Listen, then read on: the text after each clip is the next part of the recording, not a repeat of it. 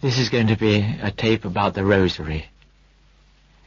And the aim and object of it is to help you to say the rosary and to profit from it so that you may please God and please our Blessed Lady and that you may grow in the knowledge and love of God and make absolutely sure of your salvation, I suppose. And first of all, I'll say something about why the rosary is a good thing, and then I'll give some suggestions about what to pray about while you're saying the rosary, and then finally we'll say the rosary together and show you how it's done. First of all, why is it a good thing to say the rosary?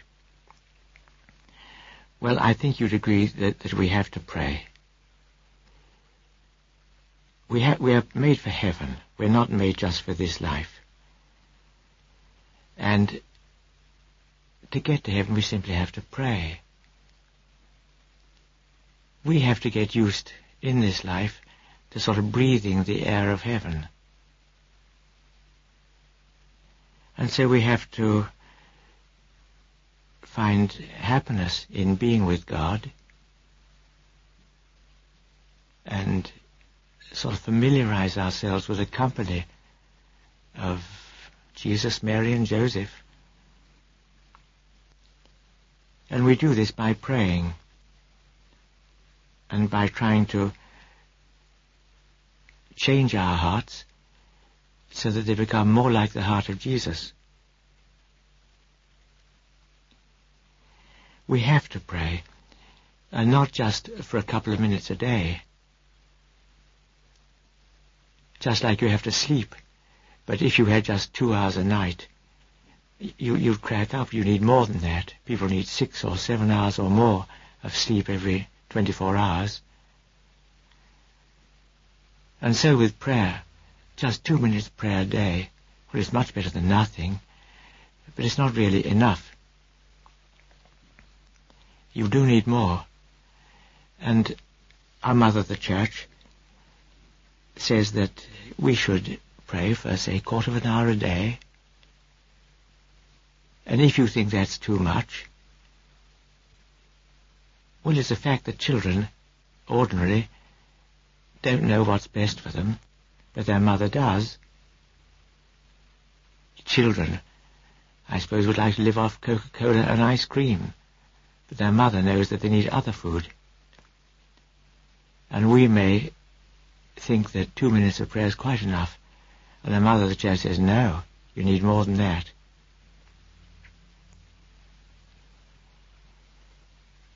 And also, not only do we need to pray for a reasonable space of time every day, but we need to pray about the right things.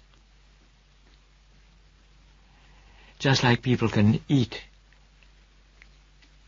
sort of enough volume every day and still suffer from malnutrition because of vitamin deficiency. So people can spend some time in prayer, but if they don't pray about the right things, they can still be inadequately nourished spiritually. During the war in the Far East, in some parts, the prisoners were suffering from vitamin B deficiency because the rice they, that were given them, it was, it was, polished rice, and the husk was off, and anyhow they they got they got vitamin deficiency and got beriberi and died, even though they may have had a reasonable volume to eat every day. So in our prayers, if we don't pray about the right things, we can, uh, our souls can be, still be starved. I remember one of our legionaries was preparing a little boy for his first Holy Communion. This boy's parents, they were pretty worldly people and, and, and quite well off. And she asked this little boy if he prayed. He said, oh yes. And she said, what do you pray about? And he said, I pray that Daddy wins the pools. Poor little mite.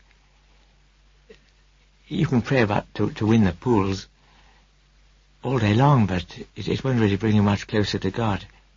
What do we have to pray about? We have to pray about God, about how God became man for love of us, about how he suffered so much for our sins, about how he opened heaven to us, and then about heaven itself. If, for instance, a Christian doesn't pray about heaven, that's a remarkable lack. Who ever heard of exiles not thinking about home? Those prisoners of war in the Far East during the war, what do they think about? What do they talk about? What do they dream about? It was about home.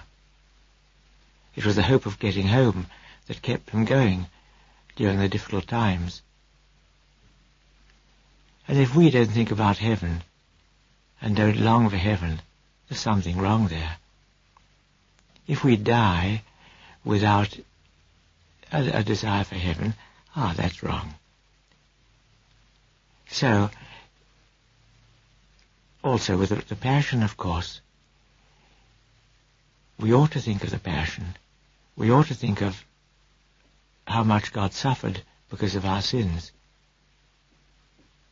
But how often would a person think, maybe, of the scourging when God was scourged for my sins?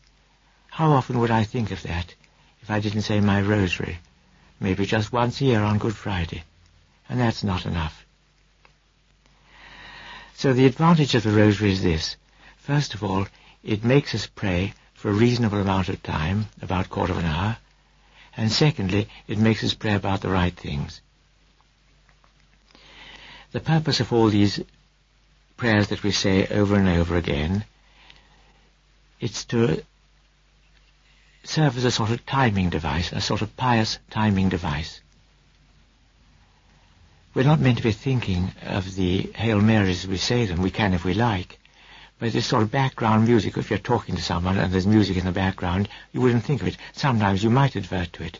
But ordinarily, it'll just be there in the background. And so with the Hail Marys to say the Our Father once and the Hail Mary ten times and then Glory be, that takes two or three minutes. And the Church gives us that amount of time to think about one subject. And so the Church gives us matter to pray about.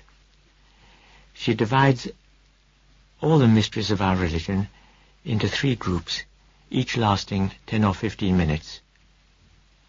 And she divides each group into five little sections, each lasting two or two and a half minutes. And we time each section, as I said, by saying these little prayers. When you're saying the rosary, if you like, you can imagine yourself as a little child standing by Our Lady's knee while she turns over the family photo album. That's how children learn about their families. Their mother shows them the photo album and she points out this is great Aunt Mabel or whoever it is. And you learn all sorts of things about your family just by looking at photographs. And you can imagine our Blessed Lady with you standing by her and she opens the first page and says, that's me. And that's the angel Gabriel. And he came to me. And he asked me if I wanted to be God's mother. And that's how it all started. And going through the life of our Lord with our Blessed Lady, it's really the best way to do it. And this is what the Rosary enables us to do.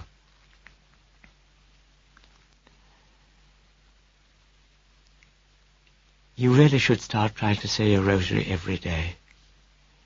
You'll find it a great help in difficult times. That's to say, it can certainly happen that some days you simply do not feel like praying at all. You can com- feel completely allergic to religion, or maybe you get ill and you're too weary to pray.